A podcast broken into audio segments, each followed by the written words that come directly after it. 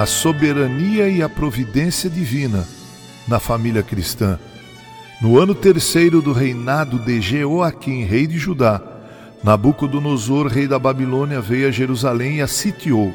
O Senhor entregou nas mãos dele Jeoaquim, rei de Judá, e alguns dos utensílios da casa de Deus. Nabucodonosor levou esses utensílios para a terra de Sinar, para o templo do seu Deus, e os pôs na casa do tesouro do seu Deus.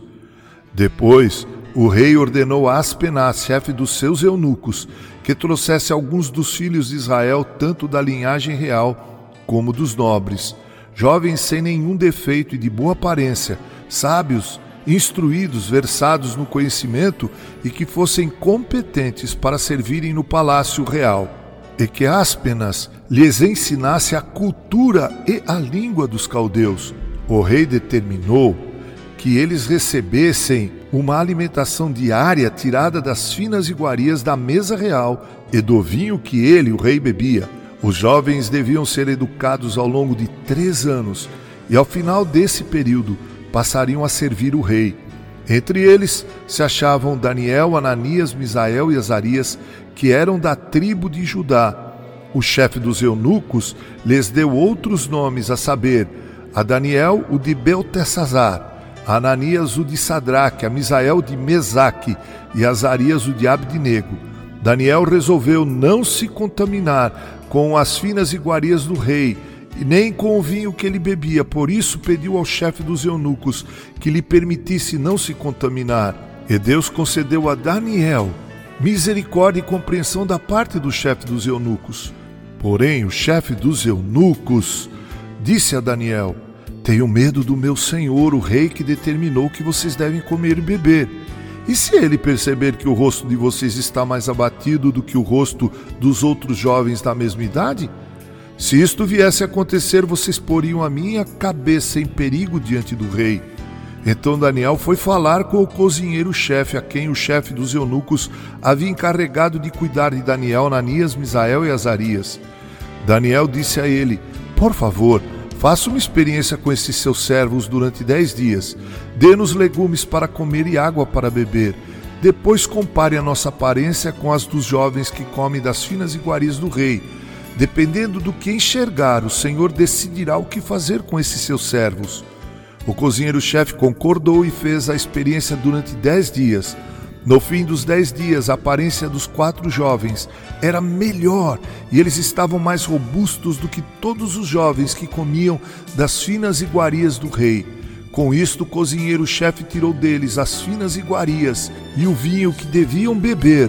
Ora, a estes quatro jovens Deus deu o conhecimento e a inteligência em toda cultura e sabedoria mas a Daniel deu inteligência para interpretar todo tipo de visões e sonhos. Ao final do tempo determinado pelo rei para que os jovens fossem levados à sua presença, o chefe dos eunucos os levou à presença de Nabucodonosor. Então o rei falou com eles, e entre todos não foram achados outros como Daniel, Ananias, Misael e Azarias. Por isso passaram a servir o rei em toda a matéria de sabedoria e de inteligência sobre o que o rei lhes fez perguntas, os achou dez vezes mais sábios do que todos os magos e encantadores que havia em todo o seu reino. Daniel continuou ali até o primeiro ano do reinado de Ciro. Que lições podemos aprender deste texto, meus amados irmãos?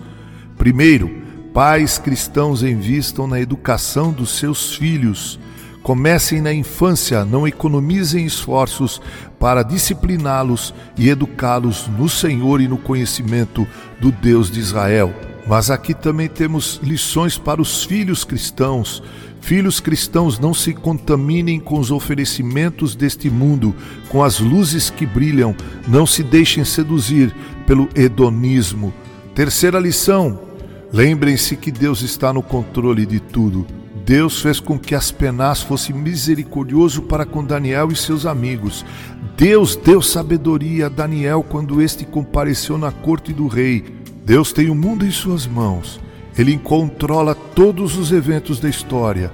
Ele, o Deus da Bíblia, é o Criador de todas as coisas, o mantenedor, o sustentador de todas as coisas, e é Ele também que conduzirá tudo a uma gloriosa consumação. Vivemos dias de tanta confusão, de tanta desordem, de pandemia, de histeria e pandemônio, mas devemos confiar em Deus, devemos buscar a pureza em nossos atos, Devemos colocar Deus em primeiro lugar, devemos nos agradar de Deus, porque Ele está no controle de tudo e haverá de honrar aqueles que o honram, como fez com Daniel, Misael, Ananias e Azarias. Interessante que neste livro de Daniel nós somos informados que muitos jovens foram levados para a Babilônia, mas apenas esses quatro adquiriram notoriedade. Por quê? Ora, porque eles são como o bem-aventurado que não anda no conselho do ímpio, não se detém no caminho dos pecadores, não se assenta na roda dos escarnecedores, a sua vida está como a árvore plantada junto ao ribeiro de águas que é o próprio Deus, que nutre e alimenta, faz o fruto nascer no tempo certo e mantém as folhagens sempre verdes, e tudo quanto ele faz prospera. Que assim o Deus soberano e providente abençoe a família cristã com carinho, Reverendo Mauro Sérgio Aiello.